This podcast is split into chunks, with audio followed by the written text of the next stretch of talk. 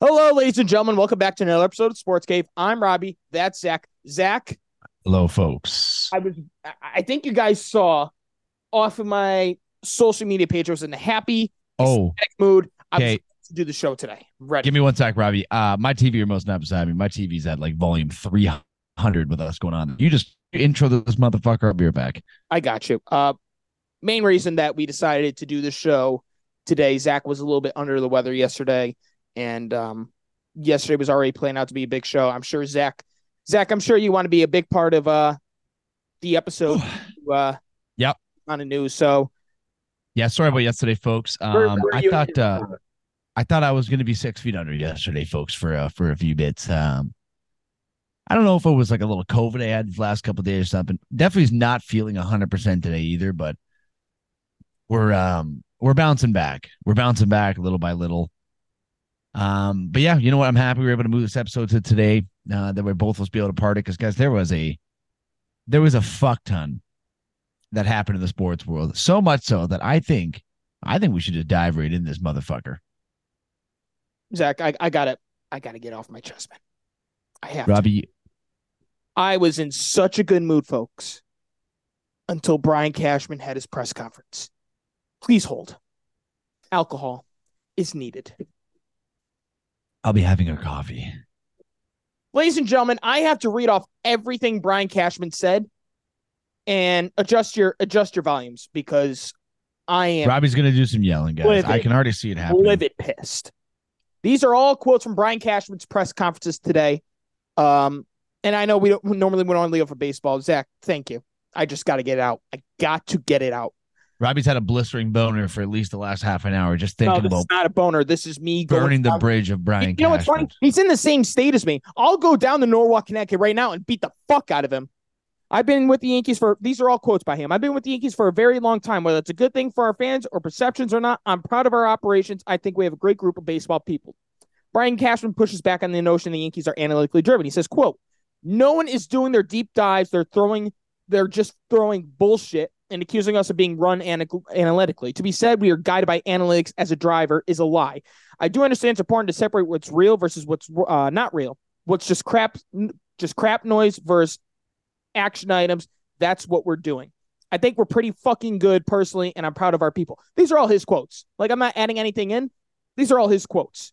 Um, Brian Cashman says he believes he's one of the things the Yankees are victimized with trades that didn't work out. Quote, trying to go for it, and recalls a trade for Frankie Montas in 2022 when they couldn't trade for Luis Castillo. He gets a kick out of people uh, pissing on him about the Joey Gallo and Sonny uh, Sonny Gray trades being bad. Since Joey Gallo's left us, who's picked him up? Two playoff teams. Sonny Gray, he's currently in competition for a Cy Young award. What else does he have here? Brian Cashman says the Yankees need two outfielders. Okay, this is all just going into the free agency. Mhm. Uh, here we go. Brian Cashman, why the Yankees uh, struggled this season. If you don't make injuries a significant reason, it is. You want to say it's an excuse? It's a fact. Uh,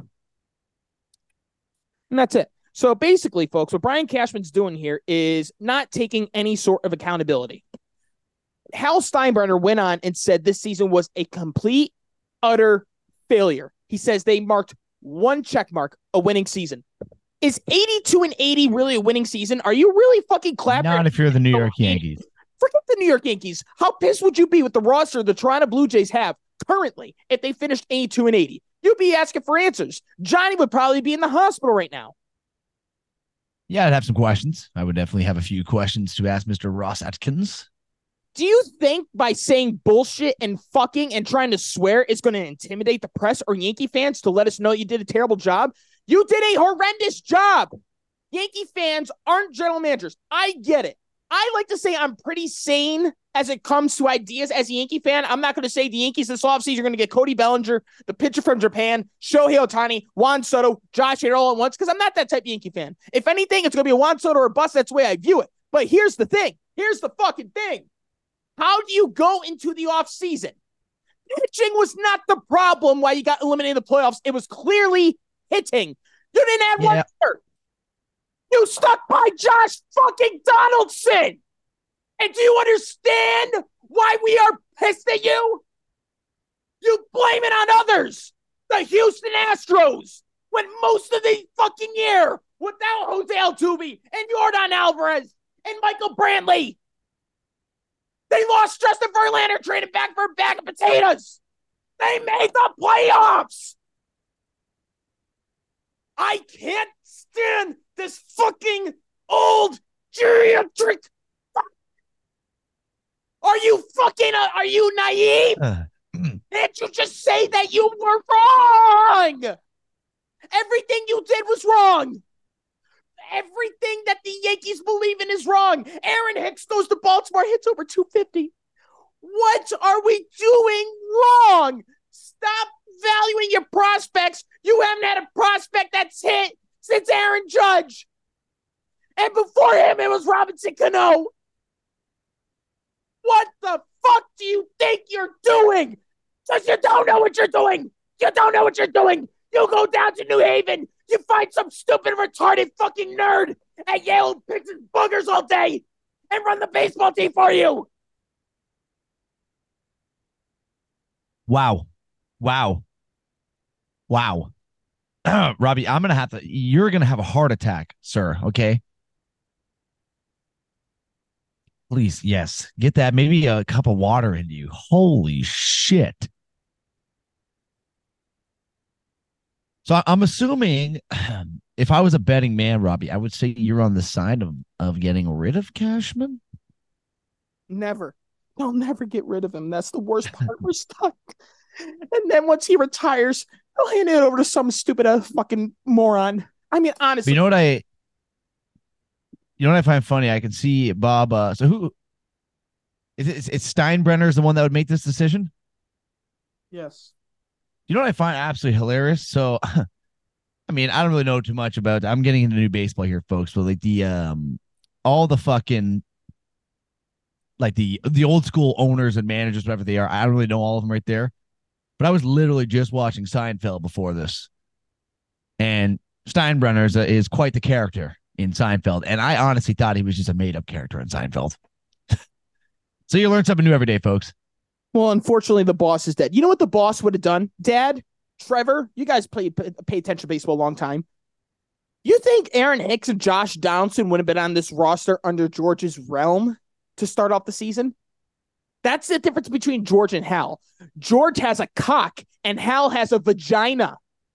Hal didn't step up until August 27th when it was too late. George would have stepped in at spring training and said, Get this son of a bitch out of here. He's fired. By the way, welcome everyone to the show here. I don't know if we uh, welcome other people watching here. Uh, oh, uh, Trevor, trust me, buddy, that is getting clipped. That is going to get that. That actually, right there, Robbie. I'm telling you what that's going to be right there. That's going to be the first ever Sports Cave TikTok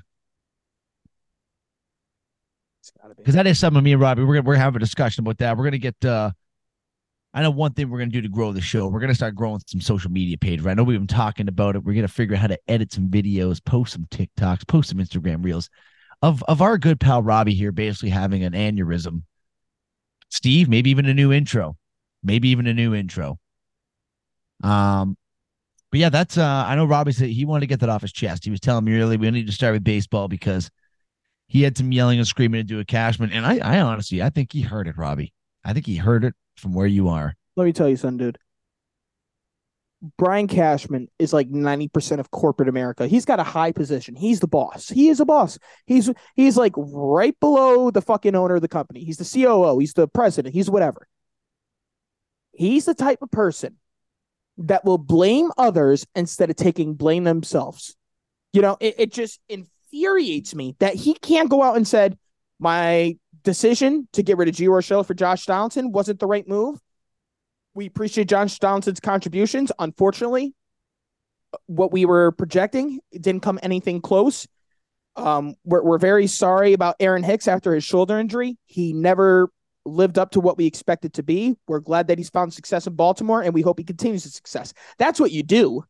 You don't just go out and just like try to make 55 million different excuses. And Ryan, what I mean by the retards at Yale, Hmm. what I mean by that, it's the fucking losers who can't pick up a baseball and grip it and throw it properly, and they're the ones trying to run the baseball operations and try to tell them how to Wow. make the lineup. I think I'm with Ryan though. Yeah, I don't know if we're going to call him one of Yale is, retards. Not even the janitor. Fucking stupid this guy is. There was only one left-handed power bat with the shortest porch in all of baseball. If Kyle Schwarber was a New York Yankee, he'd probably strike out 250 times, but he would have 50 to 60 home runs. You Yeah. didn't you weren't even interested in Bryce Harper. It's that Cody Bellinger in the offseason. And the Cubs got him on a fucking discount. Granted, he's probably gone. But for fuck's sakes, you're so fucking you're blind. You can't see you're like this. You can't see. You can't see me. You fucking bitch. Trevor, I think that'd be Robbie who's getting more red. Robbie, you literally look like Larry the Lobster from SpongeBob right now. I know how much you love a good SpongeBob, uh, uh little SpongeBob comparison. Robbie, do you do you have anything else you'd like to say about the uh about the Yankees? I'm I'm genuinely getting concerned for your well being here.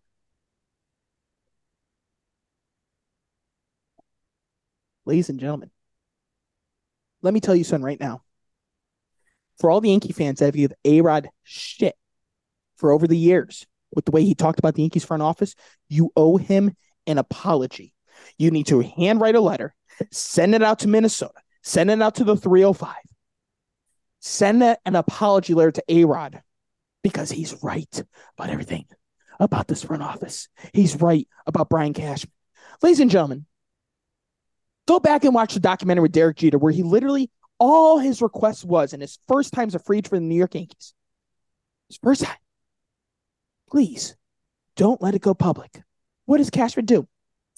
It goes public. Yeah, pretty quickly. Public. Aaron Judge talks about how he wants to be a big contributor for this offseason for the New York Yankees.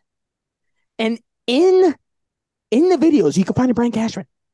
He's complaining about inside and outside sources making up quote bullshit. It's not bullshit. You are a fucking lie. When when the police in Connecticut pulled you over because they thought you were a criminal, they should have fucking tased you because it probably would not fucking sense it to your fucking brain. Zach, I ended on this. I ended on this. I ended on this. I ended on this. I end it on this. This should be interesting. If the New York Yankees, you know how passionate I am, Zach. Look at this. Do you see this? Do you see this? I It's an appropriate outfit to rip them to shreds. Fan you'll meet in your entire life. When I quit on my team in July, there's problems. And I will end it with this, and that's that's that. If the New York Yankees are out of the fucking contention in July again, like they were last year, listen to me good. Don't show up. I don't care if those fucking tickets are five dollars. I don't care if you could do ten dollars for a fucking five dollar seat in a meet and greet with Aaron. Well, you know that's never gonna happen. show up. They're gonna go there. This isn't the fucking athletics. Do it. You deserve it. Well, unfortunately for you, Robbie, you're never going to stop the fans from going and watching that baseball team play. And before you have a heart attack, why don't I go through? It's free agency time in baseball here, folks. Um, lot of notable free agents going into this season. Robbie's really going through it today, guys. He is really going through it today. Um, but I got a list here, Robbie. Uh, would you like me? Maybe I'll go over some of the uh, top available free agents here. According to MLB.com, the list of the rankings for the free agents are out. I can go through a couple of them. Good. And I also want to say hello to the following people because I don't think I got to formally say hello. Nope, nope, hello, nope. Steve. Hello, Father. Hello, Ryan. Hello, Trevor. Hello, Miguel. We Hello, everybody. Welcome, welcome. very fun, loving, comedic time. And, I, and you know what? That'll change. It will all change. It will. But when I hear that cock sucking, bald headed bitch Brian Cashman talk, it's like fucking nails on a chalkboard. Yep. Well, we can all agree, Bobby, big Brian Cashman guy. Obviously, here, folks, leading the list of the top available free agents going into the 2024, 2023, 2024 MLB season. I think we all know number one's going to be it is Shohei Ohtani. Uh huh. Whoever gets this guy is a generational talent. I'm now hearing that the Texas Rangers are now sliding their name up into that equation to possibly corral him. Well, let's be honest here. Anybody that has money is in. The Cubs are in, the Yankees are in, the Mets are in, the Rangers are in, the Astros are in, the Dodgers, the Padres, the Giants, the Mariners, the Blue Jays. They're all in. If you're the Oakland A's and you're the Pittsburgh Pirates and the Cleveland Guardians, Detroit Tigers, you're fucked. Uh, excuse Sorry, me. boys. You guys are not getting the Japanese sensation. He's Japanese, right? Yes. Yeah, he's Japanese. Uh, at number two, Robbie, let's keep this in Japan. MLB has at number two, the number two free agent for next season, Yoshinobu Yamamoto, right hand pitcher, age 25, out of Japan. Just finished off his last career game in that league before the free agency with 14 strikeouts and a 138 pitch complete game. I mean, obviously at 25 years old, this guy's coming into some sort of a prime of his career. I, I don't really know the difference of the jump between Japan to MLB, but obviously it worked for Baseball. Shohei Ohtani. So baseball. Sorry. Um, baseball uh, smaller than the one in America. Really? Yes, it's easier to fit your fingers on the baseball in Japan than it is America. But um, huh. here, here's a story for you about uh, what'd you say his name was? Uh, y- Yamamoto. Yoshinobu Yoshinobu Yamamoto. Yamamoto. Funny story for you. He had his first career no hitter, and guess who was there? Brian Cashman. Brian Cashman was there. Oh, what a guest, dude! I'm and Brian Cashman told him, "Oh yeah," uh, told his fucking agent, "It's a great accomplishment." And then the agent goes, "We're gonna keep it tucked, right? Right? You know what Brian Cashman says? Have no. Nope. And now he's coming in number two on this list. You don't say yes.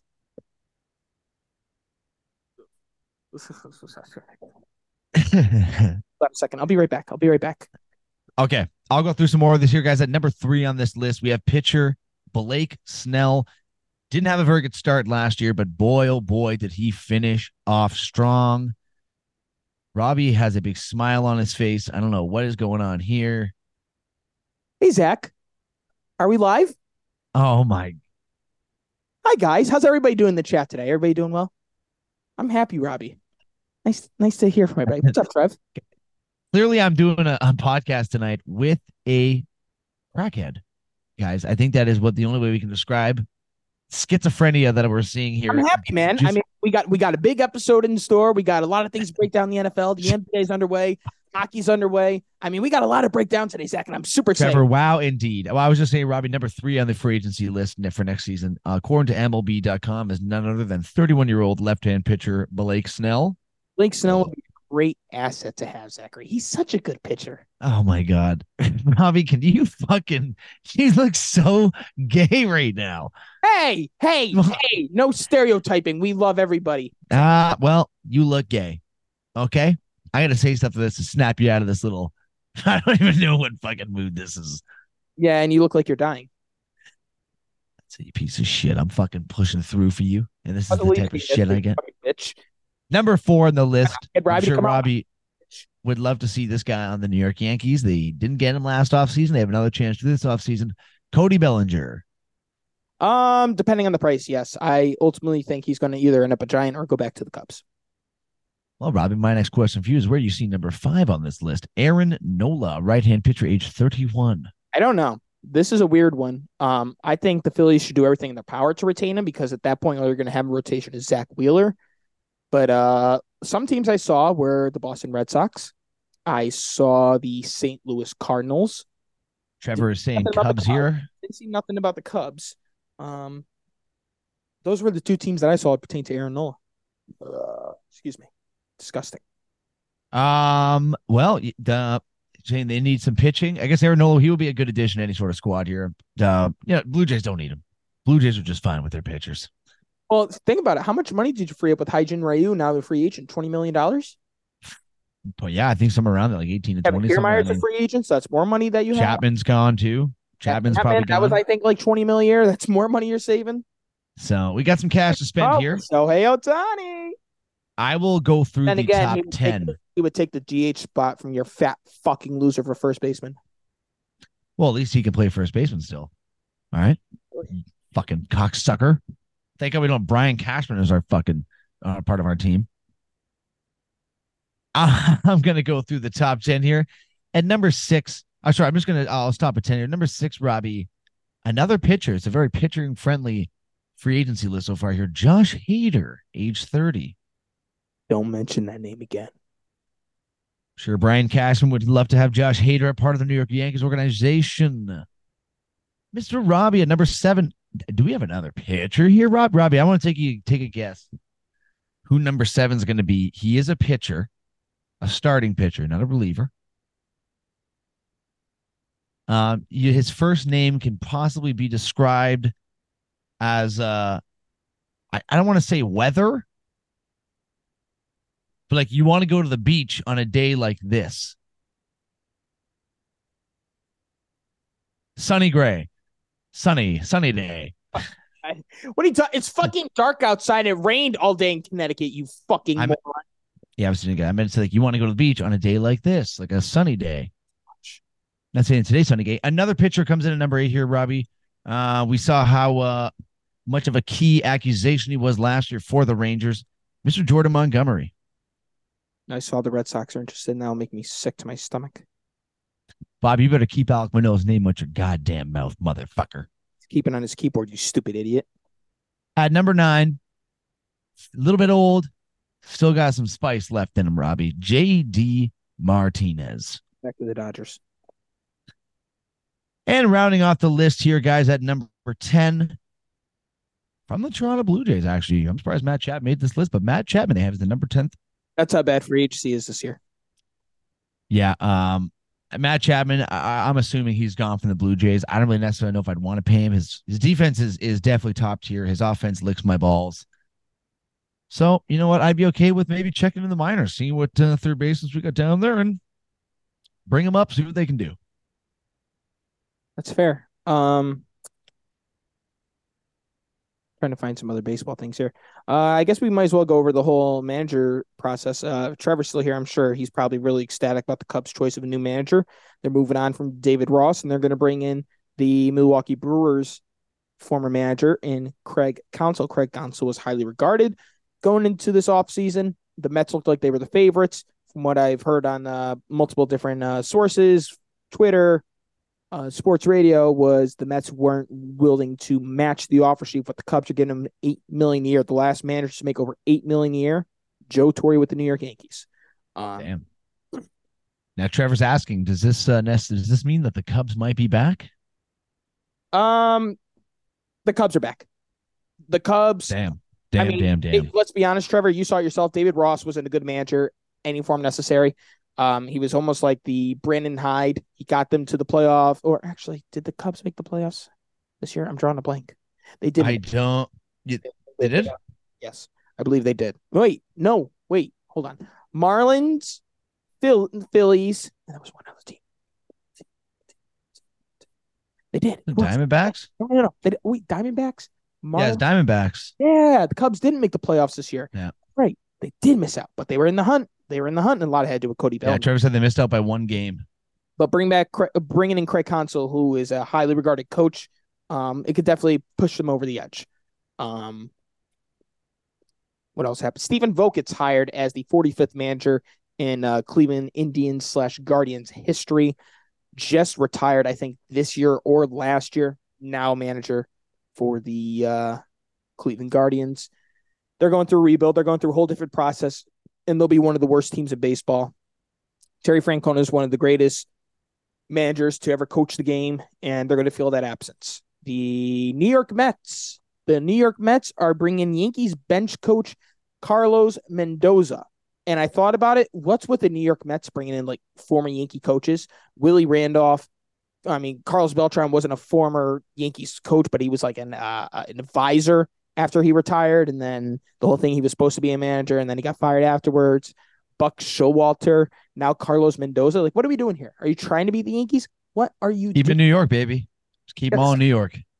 Um, and then there's been reports about Don Mattingly potentially going um to the Milwaukee Brewers. And don't you do that because I'll tell you what, you would be glad to have Don Mattingly take over for John Schneider. I actually, honestly, I was I was actually hoping that was going to happen this year. I mean, you you know that I'm not a big John Schneider guy. I think he just even in the playoffs alone, that uh, the one game, if I remember correctly, was a Berrios against the Twins when he was pitching an absolute gem. But analytics told him that uh, this was the time he was going to dippity dive down, so he pulled him out of the game, awesome. and went on to lose that game.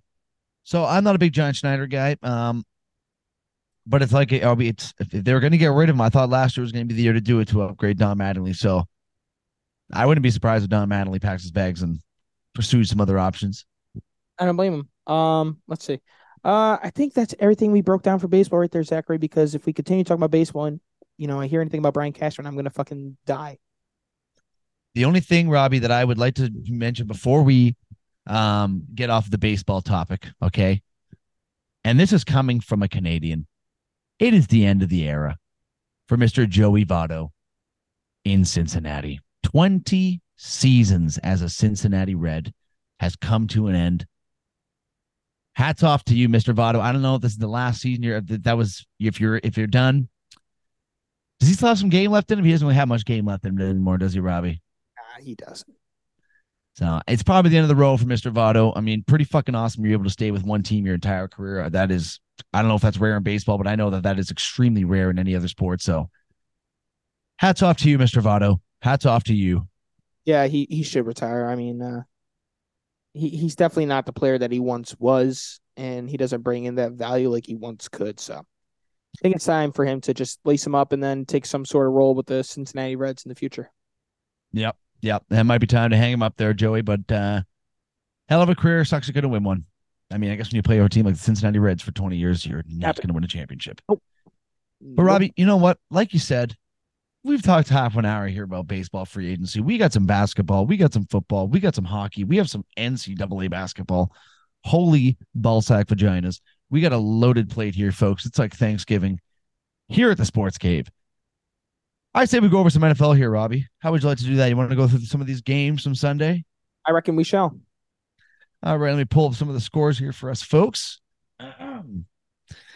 So we'll start off here with a Thursday night game, folks. The Pittsburgh Steelers, I, I a team that I just haven't really picked How up. How do they like win games? They, I, I, their offense is so shit. It's putrid. Their defense is so good, amazing, and that's how they win the games. That's the, their defense wins them games. What Kenny Pickett. Shit, George Pickens is, huh? Okay, so I didn't really see. What did he do? Oh, Kenny Pickett missed him on a crossing route where he was butt ass naked open, and from that like moment on, you could just see the attitude and the tantrum. Diontae Johnson gets his first touchdown in so long, he runs over to the sidelines instead of celebrating with them. He goes on social media, follow unfollows the Steelers and amongst players, including Kenny Pickett, just throwing a big tantrum like a whining bitch. Well, you know what? Can you blame him? The guy's a hell of a receiver, and he's got nobody throwing him the goddamn football. All right, so obviously frustrations, uh, you know, maybe it's a heat of the moment thing, games. which is blowing me away. It is blowing me away that they are winning football games, but they somehow are. They somehow are. I mean, Tennessee Titans, if we're going to be honest with each other, not a very good game, not a very good team. Sorry, Will Levis did not have the same sort of performance he had the first game he played in. He didn't look um, but Let's not. But nonetheless, Kenny Pickett, 160 throwing yards. Uh, Jaylen Warren only 88 yards in the uh, rushing was the leader for them, and they get the job done. They now move to five and three, and they're still second fucking place in that division. It's been announced that Will Levis from this point forward will be the starting quarterback with Ryan Tannehill as the backup. I mean, that makes ironically enough, right? Ryan Tannehill came in as a backup. Mariota gets hurt, and he took full advantage of his opportunity. Now he's back to where he was when they first acquired. The rule him. was he's on the last year of his four-year, one hundred eighteen million dollar contract. So it'll be time to move on. And with that twenty-two million that they'll be able to free up, they could possibly use it for receivers, linemen, something. But um, this should be a very heavy offense-driven team going into next year. And yeah, I agree with you 100%, Robbie. It'll be very interesting to see what happens to him. Uh, in the next game, the first game on Sunday, the first game, uh, I believe in NFL history, played in Germany. I could be wrong on that. Is that, am I correct um, about that? Yeah, you're wrong. Okay, they played in Germany before. My apologies. I just took a guess. Um, Kansas City Chiefs, Miami Dolphins. I, I didn't get a chance to really watch any of it with the four games of softball. Nope. Back at it. But we thought uh, we we said to ourselves, Robbie, this was going to be the true test of are the Dolphins Legit. a fraud team or are they a good team? Dolphins now 6 and 0 against teams under 500, 0 and 3 against teams above 500. Albeit the teams they have played above 500 are three of the top 3 teams in the league, but that doesn't fucking matter. You cannot lose all three of those games. You have got to at least prove yourself in one of them at least and get a W. And, Right. and this was this was their chance. I mean, Kansas City, we we know who Patrick Mahomes is. We know who Travis Kelce is. Their defense is good this year. But really, other than that, the receiving core is brutal. Dog shit. Their their their running backs are mediocre. I mean, Pacheco's decent. Yep. There's nothing, there's nothing special. This was their chance to show people that they're not frauds. And what they did was they stuck their dick in their hand and they just jerked themselves off into fraudulent territory. Miami Dolphins are not winning shit this year. Nope. Until they could start being the good teams, no one's ever going to buy stock into them. 100%. And Kansas City Chiefs take that game 21 14, folks. We have another Germany game coming next week, and then we are done with these nine fucking AM football games. Thank the Lord. Wunderbar. LA Rams three, Green Bay Packers 20. Ooh. Now, I believe the Rams did not go with Stafford, right? He was not the starting quarterback. Yes, Brett Rypien was the starting quarterback. Makes a lot more Be sense now. longer. He won't be much longer. God, no. With uh, ironically, the Los Angeles Rams today announcing they're bringing in Carson Wentz, the guy that they elected not to take in the 2016 draft, as they went with Jared Goff, and it's all going to full circle. You know, Jared Goff's now the Lions, Stafford's now with the Rams, and the guy they passed up on is now with the Rams as well. The NFL's Yeah, it has all come full circle. Let's see if Wentz still has a little bit of step in his uh in his Nope. game. I know it's Nope. been a while since he's played. I don't think he's getting too much help with this Rams team, but he's Nope. got to be a better option than that fucking guy. I, I'm surprised the Giants. I'm then again, I'm not surprised the Giants didn't decide to bring in somebody like Carson Wentz because uh, you know, they're probably trying to take. We'll get to them. We'll get to them. We'll get to them. Yeah. In the next game, we got to talk about here. Robbie. Oh, sorry, sorry, sorry, sorry. Ryan is right. The Green Bay Packers absolutely. Oh yeah, they lick balls. suck, dude. They are so fun. I Ryan, I'm assuming you've been a Green Bay fan. Like, you're is he a Green Bay fan? So like Ryan, I'm assuming you've been a Green Bay fan your whole life, so you've seen some good fucking Green Bay teams. Is this the worst Green Bay team you've ever seen in your entire life? and I'll tell you what, Zach. Because you've gone from Brett Favre to Aaron Rodgers to Jordan Love. It's a, it's an argument on what teams look worse between the Packers, the Giants, and the Patriots. They all look putrid. I like that we use for the word putrid. Now Trevor's asking how many teams he Wentz has been on. I believe four is the correct answer because it was Washington, Colts. Eagles, Colts. Colts. Commanders, and then now it'll be the Rams. Yep. Yep. Uh, Um, but Robbie, this next game I want to talk about here because um, I don't know why I did it, Robbie. I don't know why I did it. I was doing so good in my survivor pool, and I decided that this was the week I was going to take the New England Patriots to win a game. Facing the Washington Commanders that had just traded away they're two pass rushers, two great pass rushers too, in Montez Montrez Sweat and Chase Young, and they are unable to get the job in New England, losing twenty to seventeen with a late Mac Jones interception to seal the game for Washington and to seal my fate in the survivor pool and to lose my chances of winning $4,500. Open up here, Robbie.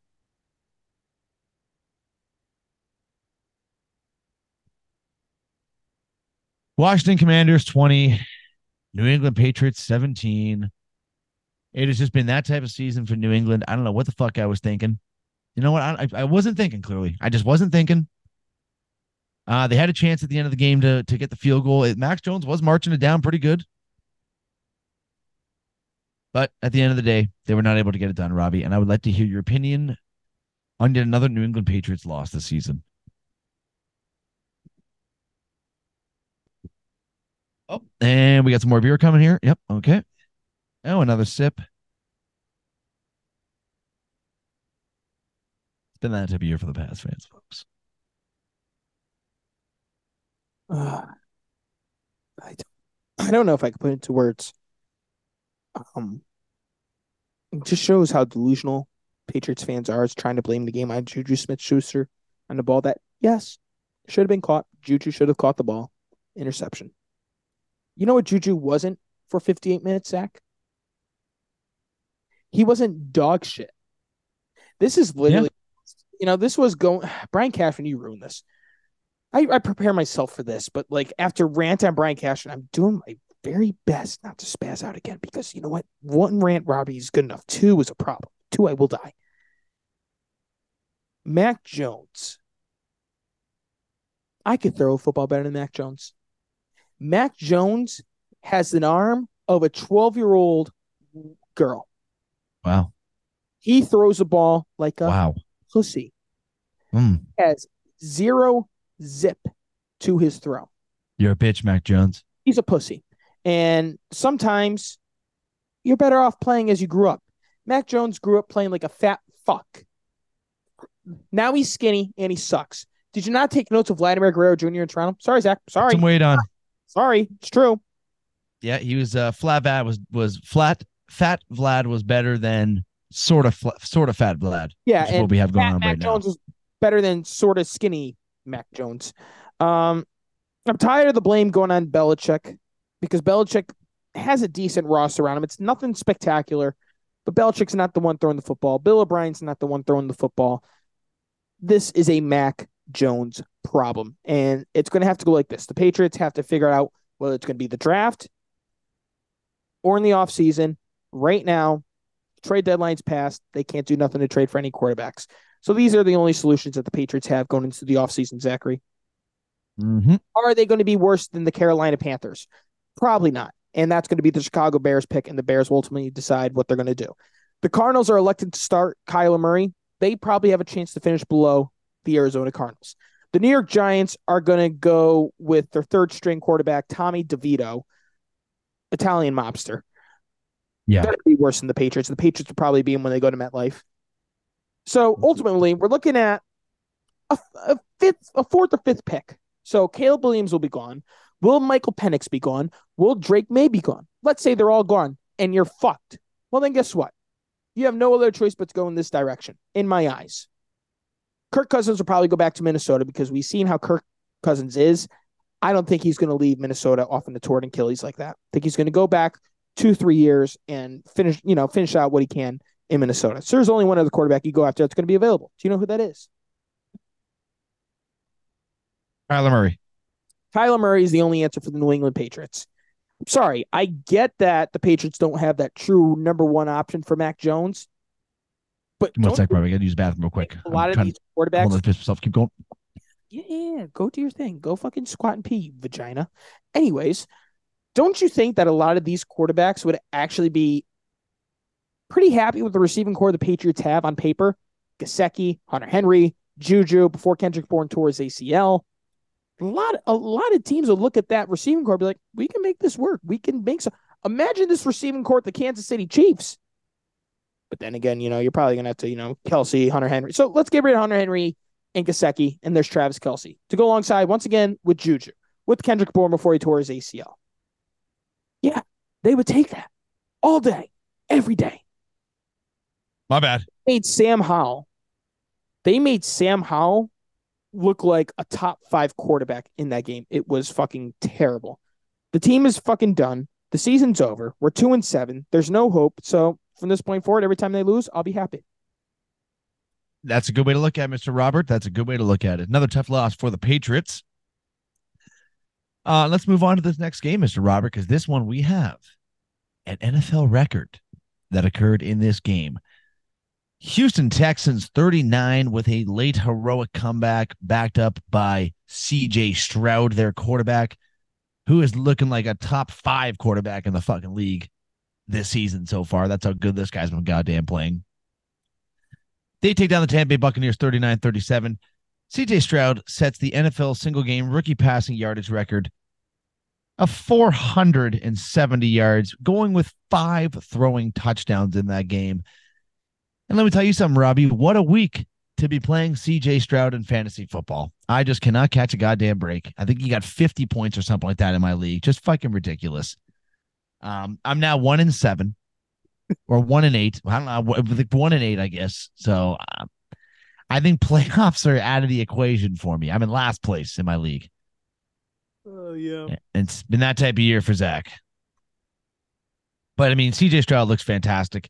Uh, let me go through some of the receivers in this team because I believe there was four receivers on the Texans with over 100 yards receiving. I'm gonna guess Nico Collins, Tank Dell, Dalton Schultz, and the fourth one you can give me. So I was a I, I was wrong. There was three guys above uh above 100 yards, and that was Tank Dell, uh, Dalton Schultz, and uh is it Nino Brown, N Brown, Noah Brown. Noah Brown, wow, former Cowboy. And yeah, Noah Brown with a with a receiving touchdown, Schultz with a receiving touchdown, Tank Dell with 114 yards and two receiving touchdowns, and Collins 54 yards receiving with a touchdown as well. I mean, just unbelievable. Well, Zach, unbelievable game.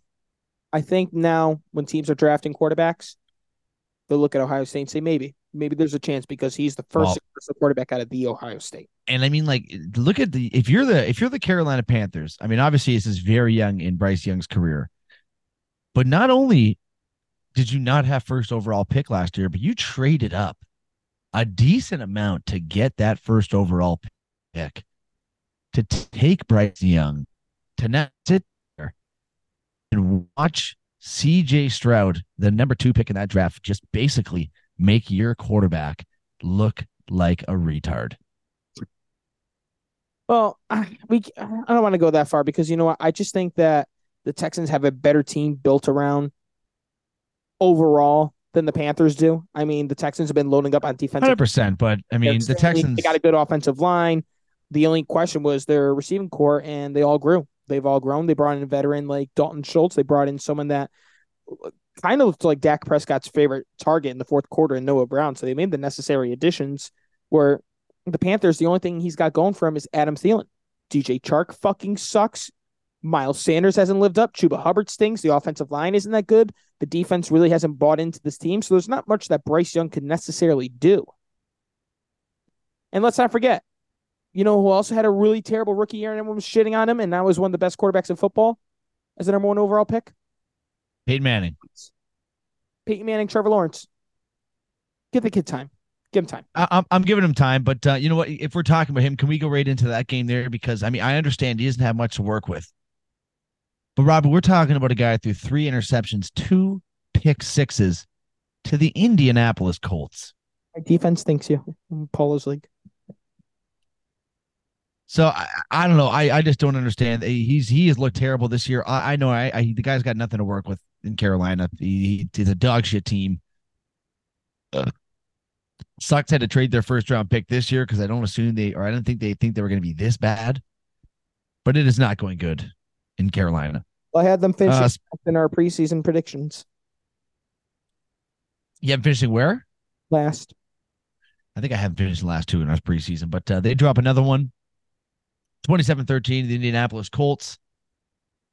Gardner Minshew didn't really look that fantastic. Got the job done. Pretty low. I mean, pretty boring game. Low scoring game. Not much really offense on either side. Yep. Not really much more to say about that one, Mr. Robert. Yep. Now this one, I'm going to have some stuff to say about. Okay. Oh boy. Now I know it's only against the Arizona Cardinals. But the Cleveland Browns went in, or they wanted to go in because it was in Cleveland. Arizona came into Cleveland and just got bent over and butt fucked. 27 nothing. Deshaun Watson still not looking fantastic, if we're going to be honest with one another. Uh, missed a lot of throws. I mean, I, you can attribute to a little bit of rust. He's been in the last couple weeks.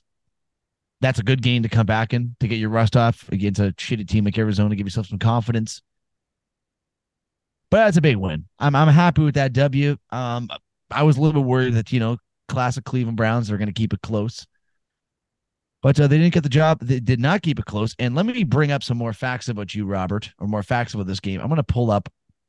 Now I understand that this Arizona Cardinals team was running with a quarterback that has never played a game before. They're missing James Conner, their starting running back but they didn't even muster up 80 yards of offense in this game against the Cleveland Browns defense. I'm doing the math. They, they sorry, they didn't muster up 90 yards of offense. I think it's like 84 if I'm doing the math correctly here. 84 total yards of total yards of offense against this Browns defense. This Browns defense is elite, Robbie. I say week in and week out, they are something special. And a lot like the Pittsburgh Steelers, obviously our offense is a lot better than Pittsburgh Steelers, but this defense wins us a lot of games too, or at least keeps us right there with a chance to win the game. And now with Deshaun Watson coming back, PJ did did what he had to do. Okay. He went out there, won a few games, looked okay, didn't look fantastic. Now let's see if we can get Watson back to playing some sort of Deshaun Watson football. And let's see where this team can go this year. I still have them making the playoffs. Uh, they did lose a uh, another uh, starting tackle, Jedrick Willis. Didn't say it was season ending, so that's always a positive sign, but uh, didn't really give a timetable for his return. So we'll have to wait and see. But uh, big W for the Cleveland Browns. Ryan would like to know if you had a Brown stain in your drawers watching that game. No, I did not actually because there was no need to have any stains because it was just an obliteration. I was just I was just excited, you know, just classic Cleveland Browns football right there. A lot So of cream- sacks. you cream pied your underwear. Did not cream pie my underwear. Robbie did not cream pie my underwear. That is not very PG for our younger viewers. Well, younger Cream viewers, our, is- our demographic is predominantly 22 to 35. Well, if there's any children listening here, a cream pie uh, is not when you ejaculate into a vagina. It's a delicious beverage or a delicious dessert that you have at Thanksgiving. So you can ask your mom actually to make some cream pies for Thanksgiving this year. A beverage. That'd be a gross ass beverage. oh, oh, ah, all right.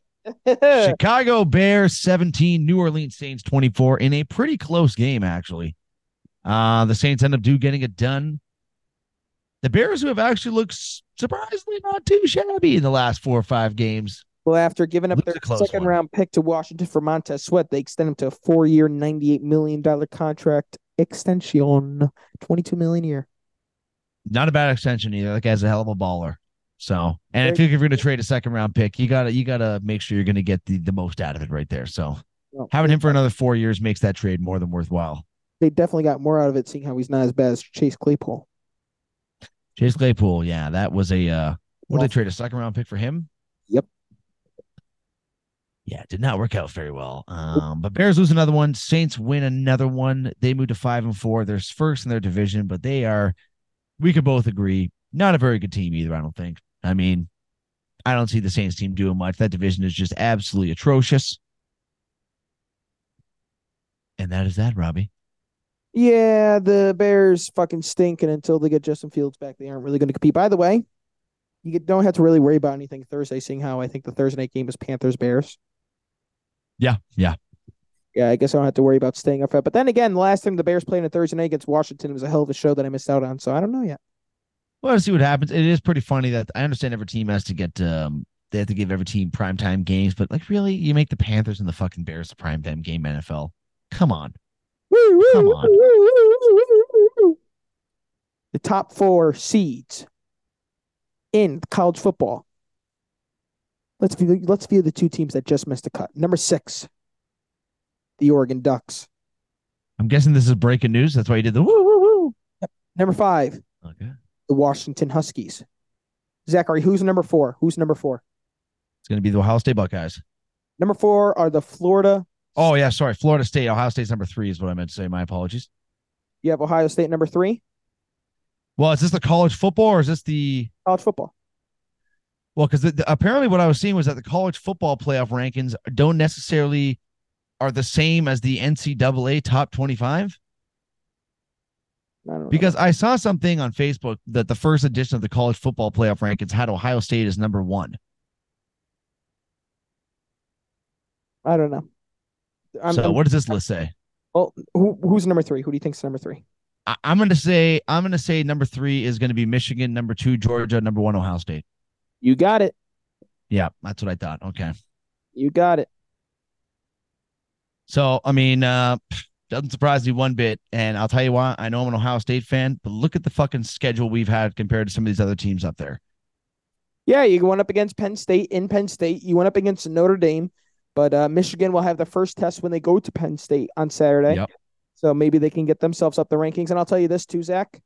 Whatever potential punishments, because it's been reported that the um, it's the Big Twelve, right? Is it the Big Twelve or the Big Ten conference? Uh they're the Big Ten. Big Ten has already told them that there will be discipline, but um, let, let's let's be uh, let's be real here, Zach. With the amount of times that we've gone at these teams and athletes before, you know, they're proving guilty because they're innocent. Like you went at Andrew Wiggins' wife and you called her a horse slut bitch. You make one mistake calling one lady a horse slut bitch, and it just sticks with you forever. It's going to stick with you. So until then, Michigan is innocent until proven guilty. But But uh, actually, while we're talking about that, Rob, do you want to hear something hilarious that I read? yes, So about this whole Michigan State thing, do you want to know like how this kind of all came to fruition? Apparently, from what I was seeing on the internet, a private investigator was hired, um, I guess, to look into it all. And apparently, the private investigator investigator was Ryan Day's dad or uh, brother. Mm. Uh, he was also a private investigator. So apparently he was the one that uh, first took a look into this and started realizing uh, these sort of science stealing scandals that are going on here in uh, University of Michigan. Which again, we talked about. I think uh, last time I was on the show, where it's like they show a picture of fucking like LeBron James and like, you know, they do it like twice. And You know, a play's coming. So like, is it really sign stealing in college football? You know what I mean? I don't understand it either. I mean, if you're going to the game, you're going to the game. So it doesn't really make much sense to me why, uh, like, how they're going to call that cheating. I guess you look at it like, well, not every team has the funds to send guys to fucking go scout all these all these uh players and shit or all these uh play calls whatever you want to call them but I mean, it's not really like he's stealing he's just kind of doing his research i guess would be a better way to say it in my opinion and that's coming from an ohio state buckeyes fan so i fucking hate michigan and i don't think the guy should be accused of stealing signs in my opinion Agreed. Agreed. Um, I think we were still breaking down NFL games. Still ahead. yeah yeah there's still a few more games left robbie. We'll purr through these puppies here. Let me just pull them back up. Next on our list here robbie um well this makes my cleveland browns loss to the seattle seahawks look pretty bad last week or just makes the baltimore ravens look like the clear and out best team in the afc north. Baltimore ravens pummeled the seattle seahawks 37 to 3 geno smith has not looked anything like geno smith last season Do you know what Lamar Jackson's record is in his career against the NFC? Is it like? I'm gonna say I'm gonna say fifteen and two. In 19 games played. So that's 17. Okay, I'm gonna say sixteen and three. 18 and 1. Damn, that was fucking pretty close. That's fucking insane. So if they ever make it to the Super Bowl, I'm putting all my money on the Ravens. Yeah, bet on the Ravens. Um, I told you, Zach, the Ravens Oh. defense. I know that the Browns have a very, very good defense, but I will take the Ravens defense any day over the Cleveland Browns. They are just absolutely absurd. And is Gus Edwards a must start now in fantasy football? Well, the guy's putting up points left, right, and center. I'm a little bit pissed off. I didn't. uh I didn't pick him up in uh, the fantasy waiver wire when he was available there, but uh, he's making me eat those words right now. He's having a hell of a season after seeing. You're uh, one and eight for a uh, reason. Fucking loser. What'd you say to me, you pussy bitch? I said you're one and eight for a reason, you fucking loser. Why don't you suck this big juicy dick? All right. Why don't you suck forty five hundred dollars away? Oh, uh, uh. Yeah, last time I bet on some fucking shitty fucking franchise like the shitty New England Patriots with Mac Jones, a certified special Olympian, as their quarterback. six rings. Six rings. Baltimore Ravens 37, Seattle Seahawks 3.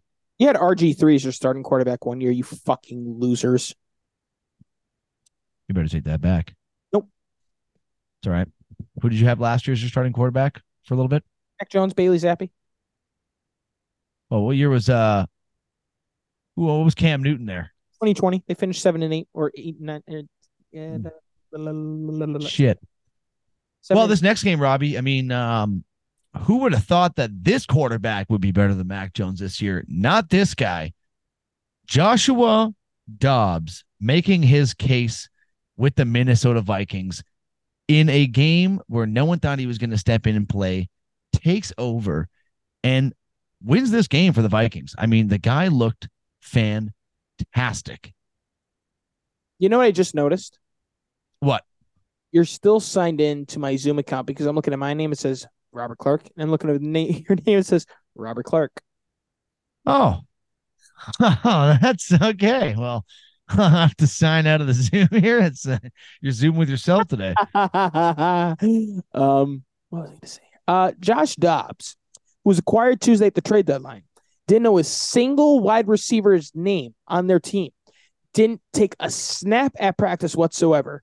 On the sidelines, had to teach starting center his QB cadence. Yeah. Goes in and takes out Taylor Heinicke and the Atlanta Falcons. And you know what, Zach? If you're a Jets fan, you're looking at this and you're probably pissed. Well, especially for how cheap it was to acquire him. It's like, why not just take a shot? With how bad Zach Wilson's looked, why not just take a chance? And you know what? If the Jets end up losing out, the, and, and here's the thing with the Jets at this point, I'm giving Robert Saleh so much slack here because Robert Saleh wasn't hesitant to sit Zach Wilson last year if they were five and two under Zach Wilson. They were five and two. And he wasn't hesitant to sit him because he knew he wasn't the reason they were winning football games. Now it's almost like he's untouchable. You're not sitting him. Uh, he's got to play. He's not fucking losing his spot. It, it, doesn't make any sense to me at all. Like absolutely no sense to me Joe at all. Doug- I don't think it's the general manager for the Jets in here. I think it's Joe Douglas. I don't think it's Aaron Rodgers. I think the owner, Woody Johnson, is so like set in stone on this guy has to work because we took him with the number two pick. Let me tell you something, folks. Sometimes the lottery work. don't work. Sam Darnold, who they should be widely familiar about, would do way better than Zach Wilson, by the way. It didn't work. Uh, Baker Mayfield with Cleveland, it didn't work. Uh, Josh Rosen, it didn't work. Marcus Mariota, it didn't work. Jameis Winston, Trubisky. didn't work. Mitch Trubisky, it didn't work. Sam Bradford was good for two seasons, but then it didn't work. Tim Tebow, top 15 pick, it didn't work. Jamarcus Russell, it didn't work. Brady Quinn, it didn't work. Oh wow. McCoy, it didn't work. So Ryan yeah, as you can hear, It didn't work. Um, now one thing, Robbie, I will actually we- we're we're talking about this the quarterbacks here. There is a, a some bit of sad news coming out of the Minnesota Vikings camp from this game. Um, the guy made a massive, massive, massive block on Josh Dobbs' first down play in late in the fourth quarter, which really gave him that chance to go for the winning touchdown, which inevitably they ended up getting and winning the game. Mr. Cam Akers tore his Achilles that game. Another torn Achilles this year. He'll be out for the season. on the other on the other leg. So it's a second torn Achilles in his career now. That's four torn Achilles in the NFL this year. Yeah, not not good. Quarterbacks. Not good, folks. And unfortunately, what's the, what's what's the, what's the common denominator, Zach? turf. Turfield. Very sad news coming out of Minnesota. Um, a lot more hands or a lot more touches not coming Mattison's way. That is a guarantee. He looked great last game. Uh, but they're going to miss Cam Akers, especially now. No Jefferson, no Kirk Cousins. I don't know when Jefferson's coming back. I feel like he's got to be somewhat approaching a recovery. I, I almost feel like they wanted to hold off on Jefferson, but at this point, it looks like they're not going to have any time to do so. They're going to have to bring him back. They're going to try to make a hunt for the playoffs. Well, they. Josh um, Dobbs just went to the Super Bowl and won it this year. I mean, Jesus Christ, it would be like fucking Nick Folk Nick winning Foles. I don't know what's that. Folk's the kicker, isn't it? Yeah, it is the kicker. You I'm still I'm still sick. Okay, my brain's a little foggy. I'm doing this for our beautiful fans and Bob. just show him your fucking tits then. New York no, Giants six, the Las Vegas Raiders thirty, and if we are keeping it in the injury conversation, we have another no contact injury. Was this one on turf, Robbie? No grass, grass. Okay, so thank God. This one was on grass at least. Daniel Jones, quarterback of the New York Giants, just ended their entire season because he has now torn his ACL. Um, getting tackled by an invisible ghost out there in the middle of the field. Didn't really look like much, folks, but really that's all it takes, I guess. These guys are putting these joints and ligaments through strain week in and week out. And if it's not taken care enough, that's how easy it is to snap an ACL. So Daniel Jones will be out for the rest of this season. Um, still no Tyrod Taylor for them either. So Mafia Man, fucking Tommy, fucking DeVito is going to be making the step up, and the New York Giants might not win another game this season. They probably won't. And do you know what the spread is right now because they're facing off against Dallas? Would you like to guess how much Dallas is favored by? 13 and a half is my guess. 13 and a half. I will leave a few minutes here for our audience, mainly my father, unless he actually knows the spread. If you know the spread, Please do not put it in the chat if you already know what it is, but I do know what it is from what I heard on the radio this morning, and it could have changed. So I'll tell you what. What I will do is go to the ESPN app. I will allow. Okay, I just I just saw it myself. So shut the fuck I'm up. not gonna say it. I'm not gonna say it. I just saw it. That's what I thought because it was my my thing to make there. So shut your fucking face. Um, let's see. I want to make sure it hasn't changed. It has changed. Well, no one's making a guess, so I'll just tell you. The Cowboys are 16 and a half point favorites against the New York Giants. And Robbie, I'm probably going to take them on the minus on that. I think I might too. I mean, they're going to destroy this Giants team with that defense too. Tommy DeVito's the quarterback. They're not getting a fucking touchdown. They're not getting a. Uh, they're not scoring any points. It's going to be the, Cowboys. I'm going to say that right there. Tommy DeVito. Who's Maybe Saquon Barkley will get him in field goal range a couple times. They won't get anything more than six. They'll get two field goals. I might start sitting Saquon in my leagues. So I'm getting some trade offers of Saquon, Robbie. I got offered Zach Moss and Curtis Samuel today. I got offered Zach Moss and Allgeier or today. And I'm like, I do, I, I kind of want to do it because I agree with you. I think this offense is going to be so crap that Saquon is just not going to be Saquon Barkley anymore. But I also feel like I could still just get a little bit more.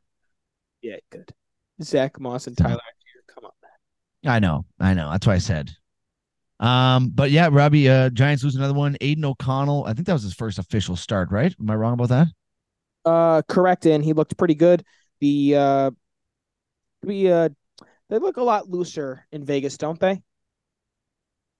Well, yeah, the second. So actually, yeah, funny enough, you mentioned that they fired Josh McDaniels. This team had never scored. What was it, twenty one points this season? They hadn't gotten over twenty one points in a game. They fired Josh McDaniels, and they go and score twenty one points in the first half with Antonio Pierce as their new interim head coach. Um, for everyone that didn't lives under a rock and didn't hear all the uh, chitter chatter about what happened in this locker room, apparently they held a meeting uh, where all the players essentially voiced their displeasure to McDaniels, kind of just show, telling him what he's doing wrong with the team. Um, to which then Pierce brought up the year when he won the Super Bowl with the New York Giants against a team that Josh McDaniels was a part of the coaching staff with, uh, the New England Patriots. Uh, and I guess apparently Josh McDaniels didn't like that very much, went at Antonio Pierce and got fired a couple days later. Long overdue in Las Vegas. They've looked horrible. This will show that bull cut loser of an owner they have that he should have fired him a long time ago. You are correct, Zachary. Everything that you stated there is absolutely true.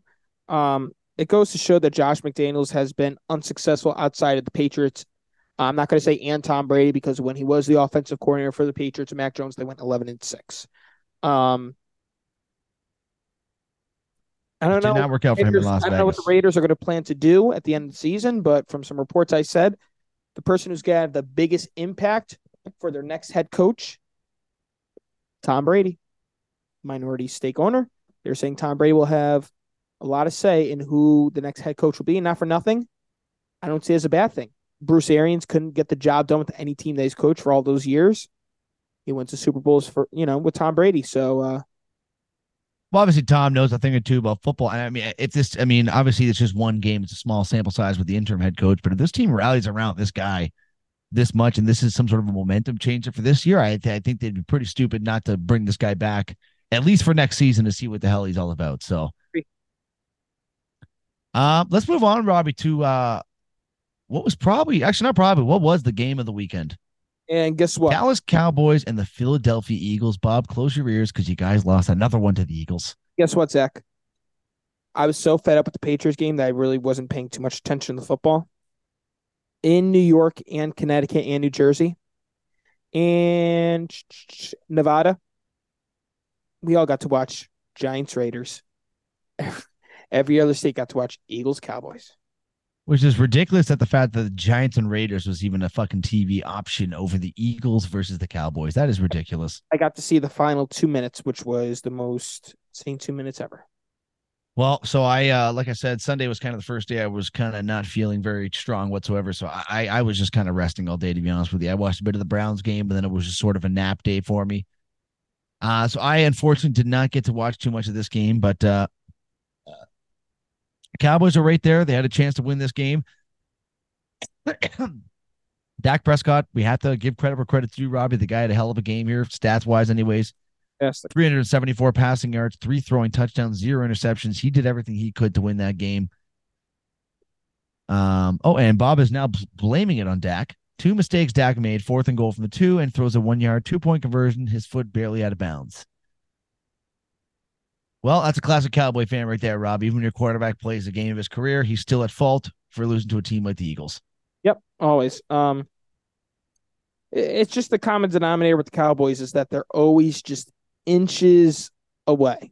Inches. Ferguson had a catch that was just short of the line and the two point conversion.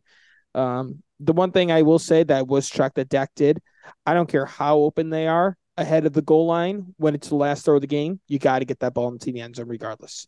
Uh, you'll live with the interception and CeeDee Lamb catching the ball at the one yard line getting tackled. Yeah, it's a heartbreaker. It's a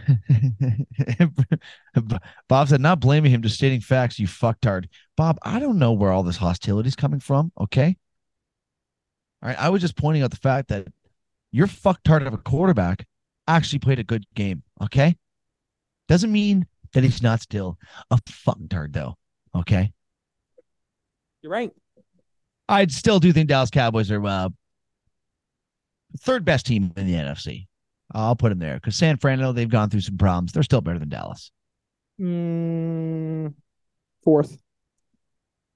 Fourth best. Do you think Lions are above them? Number three, the sexy Lions. Roar! Number two, wow. the Philadelphia Eagles. Number one, the San Francisco 49ers. And Zachary, when you start saying the Detroit Lions, I might be stealing off of DPH or Rothenberg, but it's just a great stick. The Detroit Lions. Roar! Well, that's what we're going to do now. The Detroit Lions. Rawr. Philadelphia Eagles 28, Dallas Cowboys 23. They take them down for the second time this year. They have a chance to meet one more time, Rob. Will third times be the charm for this Dallas Cowboy team? We will find out possibly in the playoffs. You say third time's a charm? Yeah. We might see a third time in the playoffs. We'll see. That's what I said. I said if they were going to meet, there's a possibility oh, they could see for a third time. Oh boy, here we go. Now the chat's going to start getting spicy after Ryan's comments. Someone put Bob's liver. On. Jesus Christ. Here we go. Uh, moving on to the Sunday night game, folks. We got two more games here to talk about in football before we make our change over to another sport here. Buffalo Bills lose it in Cincinnati. no one died during this Jesus game. Christ. 24 18 in Damar Hamlin's return to Cincinnati. I don't think he played a snap, if I'm, I believe I'm correct about that. Um, obviously a very emotional game for him, so it doesn't surprise me. I don't think his head really would have been in the football mindset going back in that stadium uh, a year after what happened to him there. Uh, but the Bengals get it done again. They have really shaken off the dust from early on this season. Joe Burrow has looked yeah. absolutely fantastic. But they could have suffered a potential big injury yes. Ja'Marr Chase in his back. Ja'Marr Chase did thing. go down with the injury. Which makes me um a little excited to have Boyd in fantasy football because maybe he'll actually do something for me now. I got Boyd and Higgins. Oh, nice. Steve and Ryan are just are just going at Bob here.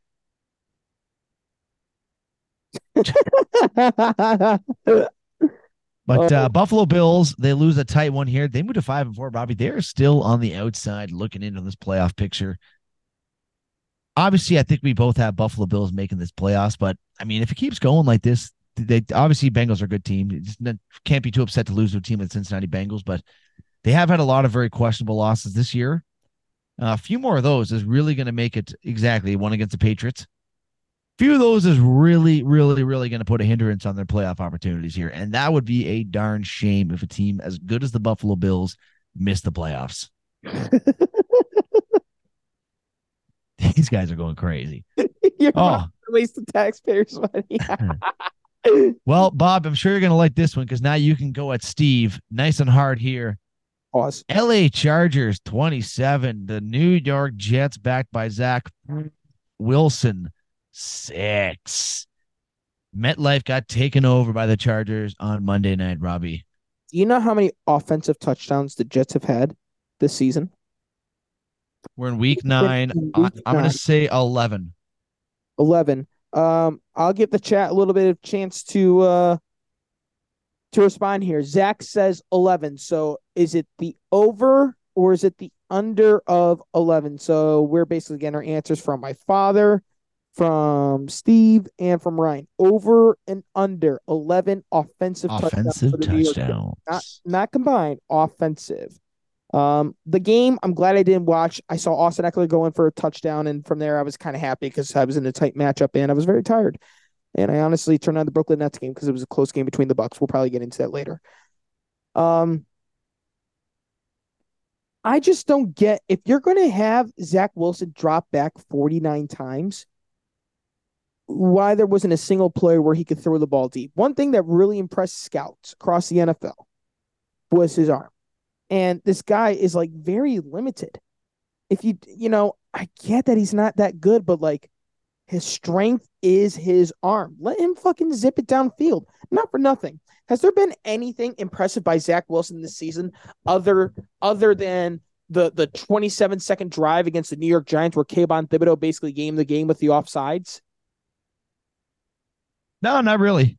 No, nothing. The game is like if you were watching the game, Zach, at that point, the Chargers like, all right, you know, we don't mind doing a three and out. Let's see Zach Wilson try to beat us. He couldn't do it. He couldn't do it. The Chargers, Justin Herbert had like 140 yards passing. Austin Ekeler had like 40 yards rushing. And they lost by three touchdowns. Yeah, It's yeah. It, it wasn't even a very good offensive game for the Chargers either. Like you just said, yeah, they still were able to p- just pummel them. So, Zachary, you said 11. They're not answering, so I'll let you know what it is. This season, through nine weeks of football, the New York Jets offense has eight total touchdowns. Offensive total touchdowns. Wow, Steve, that is embarrassing. Steve, I I, I got to tell you, that is embarrassing right there. How, like, Um, there is something we did forget to mention too, Robbie. When we were talking with the Eagles and Cowboys. Eagles are going to be losing their tight end for the foreseeable future. Fractured his forearm, I believe. Goedert. and I literally made a trade in fantasy. Goedert got hurt. You know what I mean? Yes, I know what you mean. I think it was last Tuesday or Wednesday. I made a trade in one of my fantasy leagues. I had Dallas Goedert, or I had TJ Hockenson. I traded for Dallas Goedert and DK Metcalf, and now that's not looking good because I don't have a tight end. Yeah, not looking too good. Not looking too good, Robbie. But that is uh that's all the games from week nine in the NFL football, my friend. I reckon you are correct, and I also am trying to think if we missed on anything else in the NFL as it pertains to news. And as I'm thinking here, I think we touched all bases. And folks, we're gonna be back in two days, two short days, to talk Week Ten picks. Mm. It's gonna be a short break from the sports game for you fuckers, Robbie. But you know what? Can we uh let me let me purr through this NHL news we have here, Robbie, because we actually Oh, yeah, that's right. Oh, Dallas signed Well- signed a wide receiver today. uh, what receiver did they pick up? Former Pittsburgh Steeler Martavis Bryant. Oh, is that the guy that uh yeah, I was gonna say that's the guy that hasn't played in like fucking six years, five years. So what the fuck are we gonna expect from this guy? Nothing. I mean, Jesus Christ, what a weird pickup. Yeah, very weird. Classic Cowboys move, Bob. Yeah, it's like, oh, who's a name? Oh, let's go get this guy. He has a name. Brandin Cooks, trash. ah. But Robbie, it is, it is, it is NHL hockey time, baby. I can't wait for this. I'm honestly ecstatic for this. Also, Zachary, I might go see my first NHL game this year. Uh, and who would that? Where's that going to be? January 11th. January January 11th in New York City. Thursday night. The Toronto Maple Leafs will be taking on the New York Islanders. That'd be- be a bad game to go see. I am a little bit pissed off at myself that I was so You know sick why? yesterday because I had chances to go watch that Toronto Maple Leafs Tampa Bay game last night, which You would've been ended up being an overtime thriller. You Oh yeah, weird. for how sick I was feeling, I probably would have left after that first period. So probably is a good thing I didn't go. Yeah. Um, Uh, why I'm going to the Islanders arena and not the Rangers? Uh, because the price difference is probably one hundred and fifty dollars. Two things: the prices, and number two, fuck Jim Dolan. Well, there you go. Jim Dolan lick our balls. Yep. Um, but if we're talking about incredible hockey players here so far, this folks, we have got to talk about Auston Matthews. Because this man, Robbie, this man, this individual, Has Is more holes in one possessed. He is possessed this year. He is now up to 13 goals in 12 games for the Toronto Maple Leafs this year, Robbie. He heard what you said. the said. San Heard Jose Sharks as a team through the first 11 games I believe they played in the season so far have 12 goals total. He heard Auston what you said in the offseason, motherfucker. He heard you. He heard you. You damn right heard me. This man is going to score 70 this year for fuck's sakes. He is going to score 80 this year. I don't think he's actually going to score 80, but I honestly do think it is a legitimate possibility that he could score fucking 70 goals if he stays healthy. If he keeps putting the puck in the net like this, it's ridiculous. Every game he's getting 15 chances to score. Sheldon Keefe finally yesterday made the move. I've been asking for it all year to try Matthew Knies on the first line with Marner and fucking Matthews. They put him up there last night. He looks fantastic. He gets three points. Marner gets three points or four points. Matthews gets two goals and an assist. Their line controlled that whole game, minus third, minus the first period, and got that win for the team. Um, this nice kid looks ridiculous too. Nylander looks ridiculous. It, it is, it's exciting for the Toronto Maple Leafs. The only downside I'm seeing so far right now, Robbie, Ilya Samsonov, man, I don't know. You want to know what I think it is, Robbie? He went through arbitration this offseason. And I don't know if you know a thing or two about arbitration, but basically you have to go into court and your team has to essentially tell or not tell you to your face, but tell this judge or the arbitrator in front of your face the reasons why you do not deserve to make the money that you want to make. So basically, they go in there and say, he sucks at this, he sucks at that, he sucks at this, he sucks at that, because they want to pay you the least amount possible, whereas you want the most amount possible. So I'm starting to think that maybe a lot of the shit that was said might have gotten to his head a little bit, and maybe he's lost all confidence because he does not look anything near the Ilya Samsonov that was guarding this Maple Leafs net last year. Well, I'll tell you what, they could go pick up a former Toronto Maple Leaf that just hit the waivers and Jack Campbell. Yeah, you know what? We're actually going to get into that right now. I just I had to bring up Auston Matthews just smashing goals this year, 13 goals through 12 games. Keep it up, Poppy. Oh man, news coming Oh, out of call- Edmonton could here. You, could you call him Daddy? No, that's actually his nickname is Pappy. I think I'm gonna call him Daddy. Fucking, I'll call him Daddy when he wins me a Stanley Cup. Then I'll call Auston Matthews Daddy. Will you go to Toronto in the parade and jump onto the the duck boat bus and suck him? No, I will not suck his cock, Robbie. All right. Would you have taken Durant's nine inch BBC in your little butthole if he won you a fucking NBA championship? Possibly, but we'll never know. That's my co host, guys. Like I said earlier, gay. Lana Rhodes did it. Yeah, Lana Rhoades is a dirty whore of a porn star Oh my God, she's a beautiful woman. You watch your language. and who gets paid to get fucked. She's a whore. Okay. She's doing, she's doing life right. Uh, but Robbie, speaking of Jack Campbell and the Edmonton Oilers, because you brought it up, I love you, Lana Rhoades.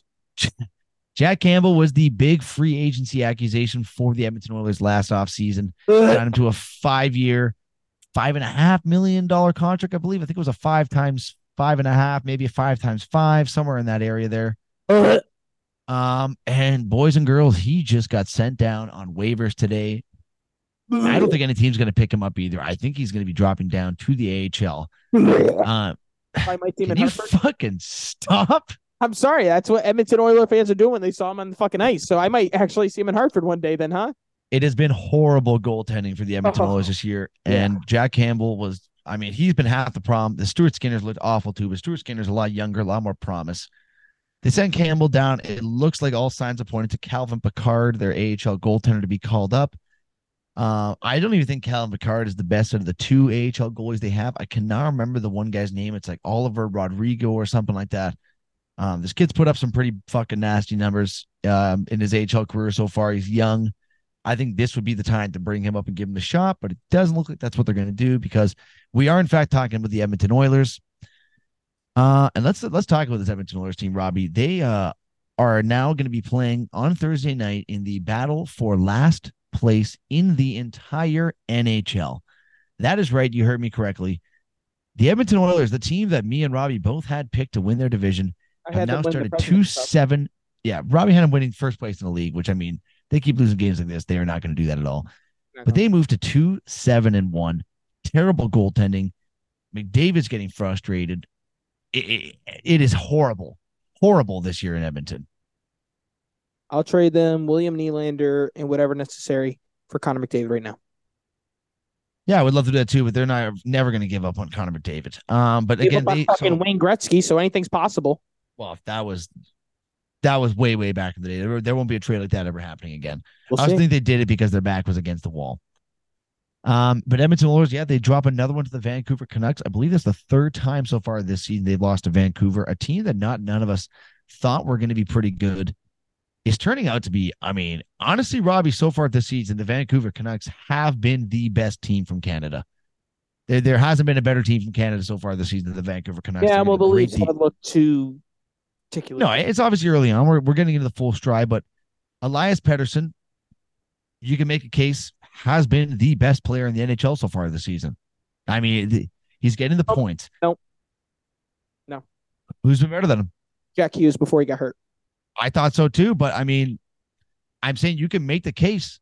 Elias Pettersson, very arguable, has been just as good, if not better, than Jack Hughes because Jack Hughes obviously has the very, he's got the skill, he's got the vision.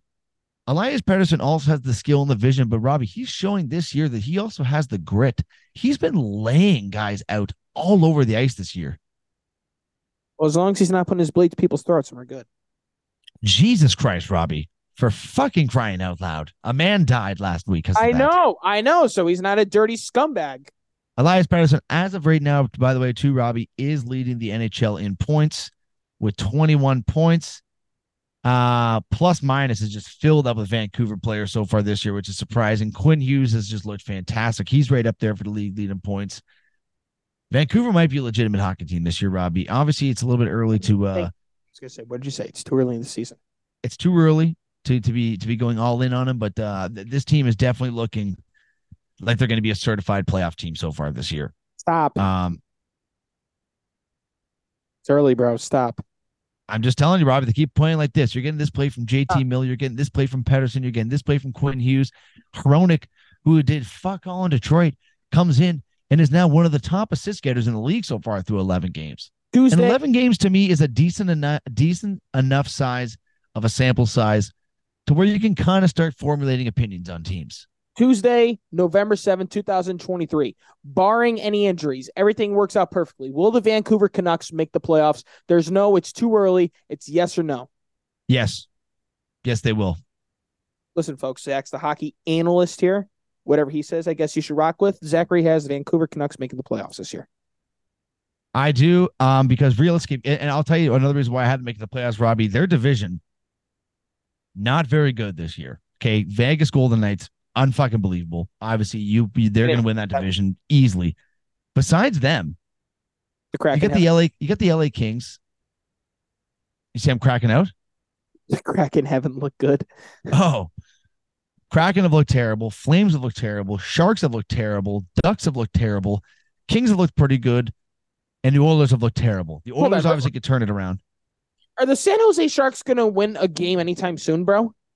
San Jose Sharks are now fucking 0 10 and 1. Bro. Let's, you know what, Robbie? Let's play when will San Jose get their first win? All right, let's look at the schedule. I'll get the schedule. I got it. I got Oh, Robbie, Robbie, Robbie. The San Jose Sharks will get their first win tonight, Tuesday, November 7th, when they take on, when they take on the Philadelphia Flyers in San Jose. Zachary, I'm going to look at the spread right now on that. I'll let you know what the spread is. And let's see. Go on, continue with your thing, and I'll let you know. Okay. So uh, if they don't win that, Robbie, then they have the Oilers. They're going to lose that one on Thursday. Vegas Golden Knights Friday. They'll lose that.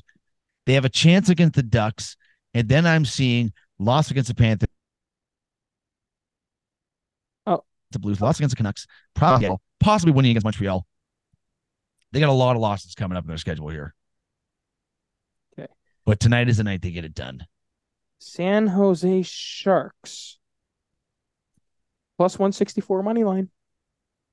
They're getting one and a half goals. Yeah, which would make sense to be the underdog, but that that's actually not very big odds. Like that just shows you how shitty Philadelphia is as well too.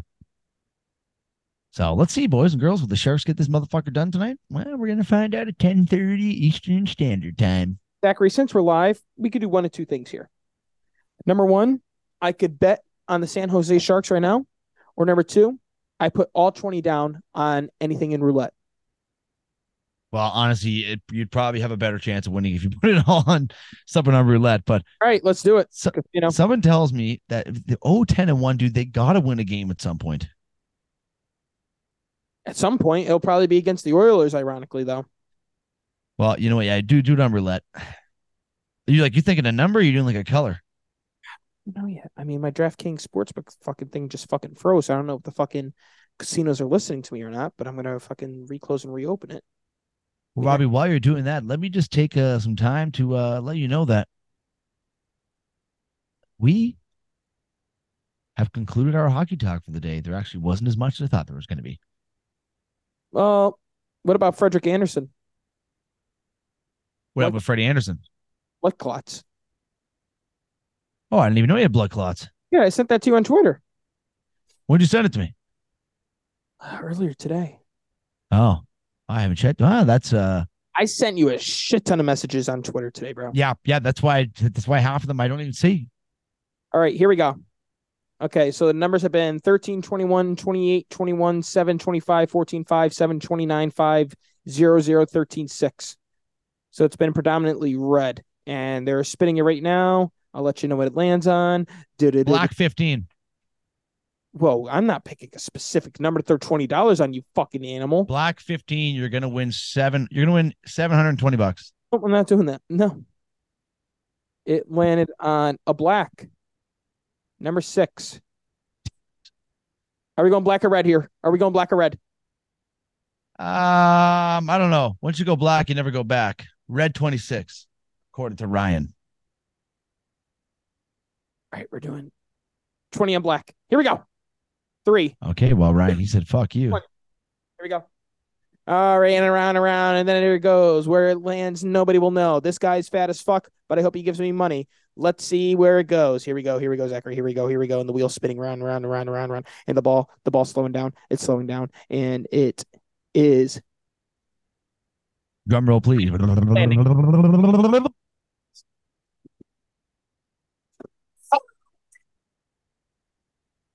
Red? 32 red. Hmm. Well, Ryan, should have listened to you, Ryan. Ryan, I told him for you, buddy. You should have listened to him. Now, Robbie, how about how about we do some NBA talk so I can go to goddamn bed and rest off this this flu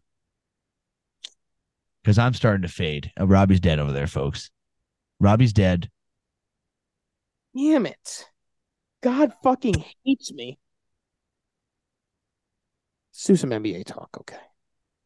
trying to find your little Snapchat notes here for NBA because I just put the season has begun. Okay. Um. Well, first, but Robbie, what I you got have it. here I got first it. is uh, I got oh, it. yeah. I'll lead Beautiful. it. I'll lead it. Ladies and gentlemen, in case you were living under a rock and you didn't hear what Zach had to say last Thursday, the trade is official. James Harden got his way once again and is a Los Angeles Clipper, in which in return the 76ers get Robert Covington, Nicolas Batum, Marcus Morris, and some picks, including some pick swaps. And in return, the 70 or the Clippers get PJ Tucker and James Harden. PJ Tucker is definitely a nice little piece addition for defensive purposes. How this will work out is to be determined. They're saying Russell Westbrook will run the point, Kawhi, Paul George, and James Harden will play off of Russell Westbrook. Um, By the way, Ryan, congratulations on being the uh, one of two two and zero teams in fantasy basketball so far this season. other Welcome one, to the club, brother. we'll see. Um,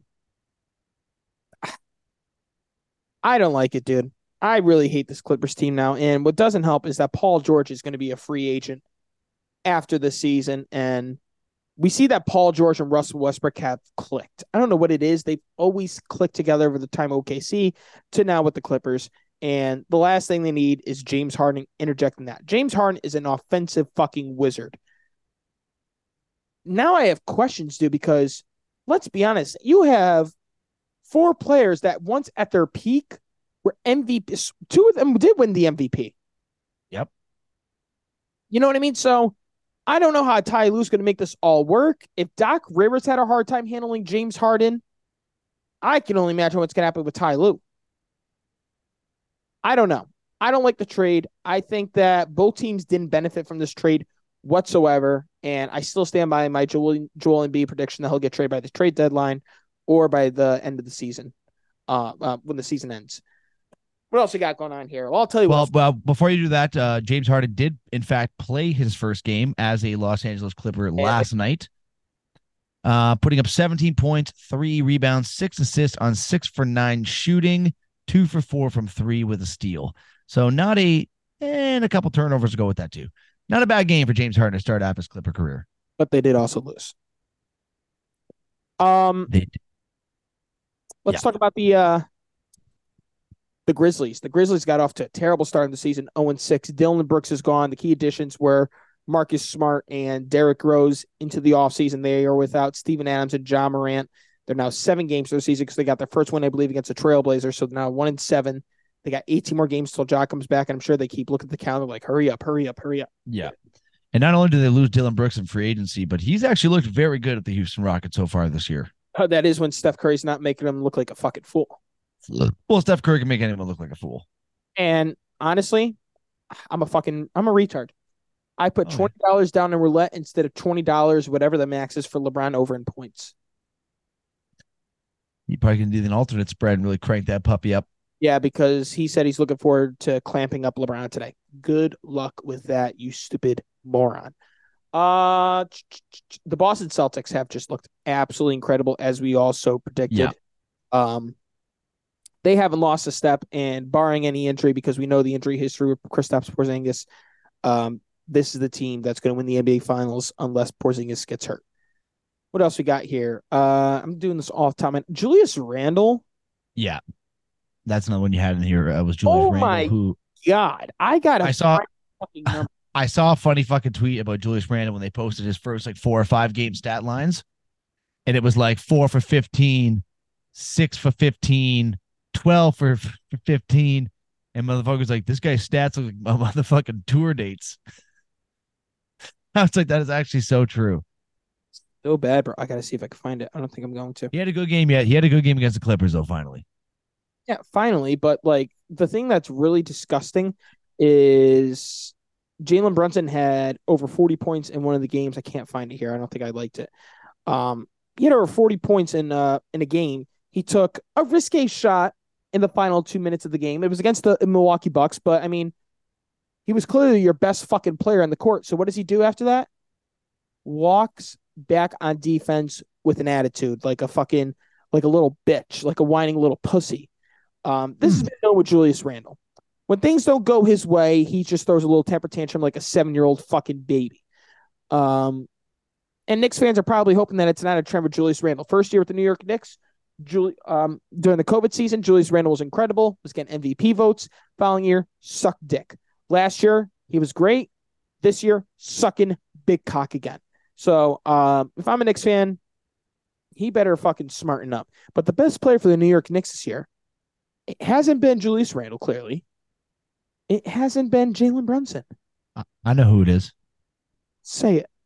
From north of the border, RJ Barrett. RJ Barrett has been an absolute stud. And he also just became the fastest player in New York Knicks history to 5,000 career points. Damn right. He has looked like he's a man on a mission this year. A man on a mission. He is making that next step that Knicks fans have been waiting for for the last few years. Can we also talk about a man making a bit of a next step so far this year, Robbie? Yeah. Scotty Barnes. Scotty Barnes has finally taken that little next step to becoming He should have took last like- year. exactly, but you know what? Hey, well, well, we can write last year off. He's looked by far the best Raptor so far this year. I mean, he's leading this team. Pascal Siakam looked fucking terrible so far Yeah. this season. Yep, it's been Scotty. Scotty Barnes is making a name for himself here in Toronto, and I'm loving the way he's been playing. How about Big Dick? How's he doing? You know what, Gradey Dick? He's had a he's had a few spurts. He's had a few spurts of greatness. I don't think he's getting the relatively too much playing time, but so far so good. He hasn't really blown me away with anything, but he's doing all right. Oh, pause.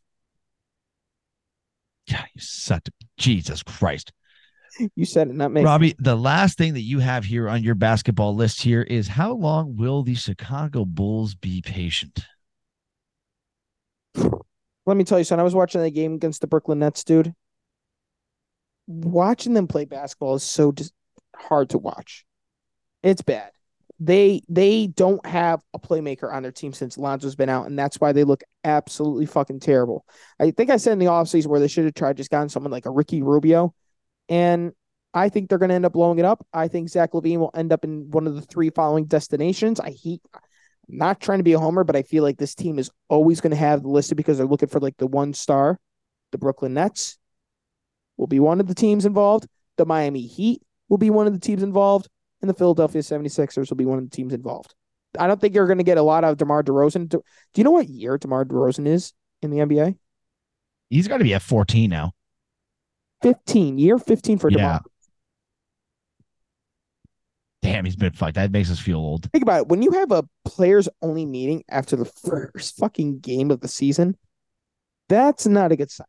That is not a good sign by any stretch of the imagination. And uh, they could only be a matter of time until they say, you know what? We we just got to start over again.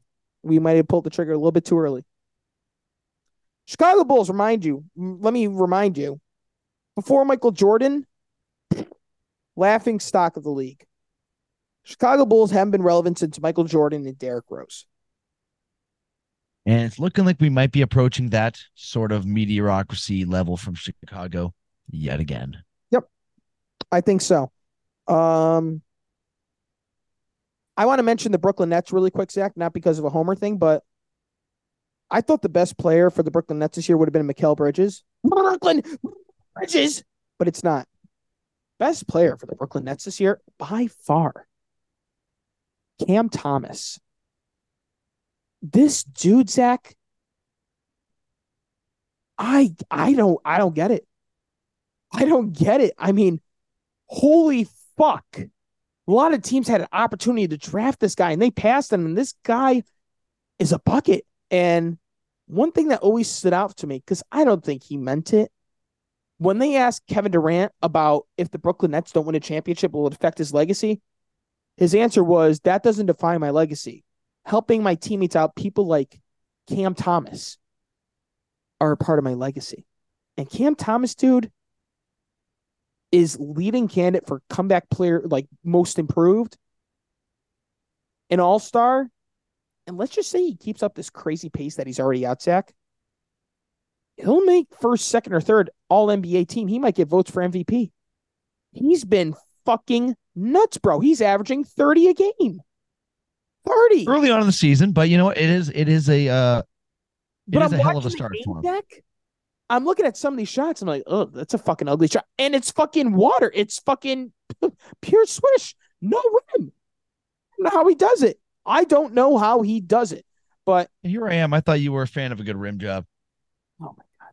Anyways, the Nets in every game they've played this season haven't gotten blown out except for one game against the Boston Celtics. And I'm not overly mad about it because they sat Ben Simmons. They're without Cam Johnson. They're without Nick Claxton. Claxton could be six to eight weeks. Um, I'm not disappointed with the start of the Brooklyn Nets thus far this season. The only thing I will mention is in these final four minutes of the fourth quarter, they're trying to find a closer between Mikal Bridges and Cam John or Cam Thomas. They have a closer on their team, but they're not familiar with his work with the Brooklyn Nets in the past. I don't understand why Spencer Dinwiddie's not getting these final minutes in the fourth quarter. Spencer Dinwiddie has hit We just so want to many take this clutch moment shots. to salute you, Oh. greatest Oh. in the world. Oh, oh my, who was that? Luciano, Marcuzio. Marcus, we hope you had a great stream. Hope you had a great stream, my friend. Thank you so much for tuning in. Damn it, Mark, you sexy bastard. Well, he made a valiant point. He's like, every time you join my screen, you're always subscribed. I'm like, you know what? You're right. I am. That's why my look at my bank account so fucking low because I'm getting all my money into Marcus. No, I'm just kidding. But thank you, Marcuzio. Thank you so much. Um, the goddamn man, Mark. You are the goddamn man. I want to see what happens when this Brooklyn Nets team gets healthy and um, see what they do once the trade deadline comes around. Because I'm sure they might try to make some sort of move. Well, we'll have to just wait and find out later on this season there. And we Mr. will. And I'll tell you what, Zachary. I think you and I in our NBA standings for the Eastern Conference had the Raptors at 11. They could sneak in. They could sneak in. Yeah, right there. Scotty Barnski's playing the way he's playing. We get a little bit better play from Pascal. Who knows? At this point, I don't want him to sneak in. I'd rather them be shittier than bad than good. But we'll just have to wait and see what happens. And now we stick with basketball and we turn it to college, where college hoops is officially underway. And ladies and gentlemen, we have an upset in the women's side and in the men's Hmm. side.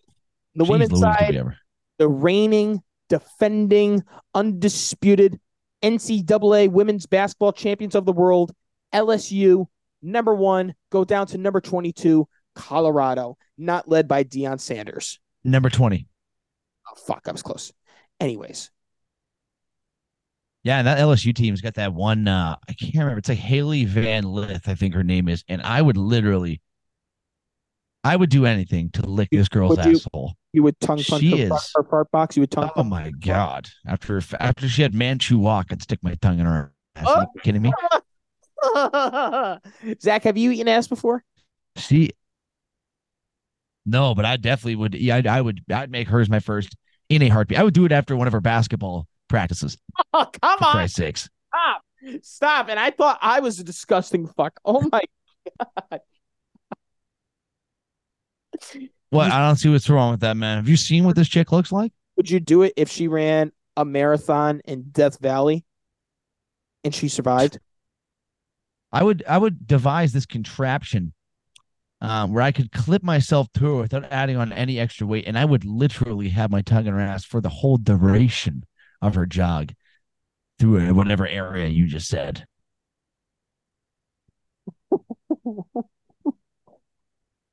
And another cool fact about her is she's a female basketball player, not a lesbian. So that's a rarity right there. Oh That's a rarity. Oh my God, Zach. Yeah. It's like you ever seen that? You ever seen that fucking Family Guy clip about the WNBA? Oh, And it's like, but it's having it's like the and at the end of the first half, Dad, Dad said she'll team- shit all over your ugly face. yeah, I I saw what he said.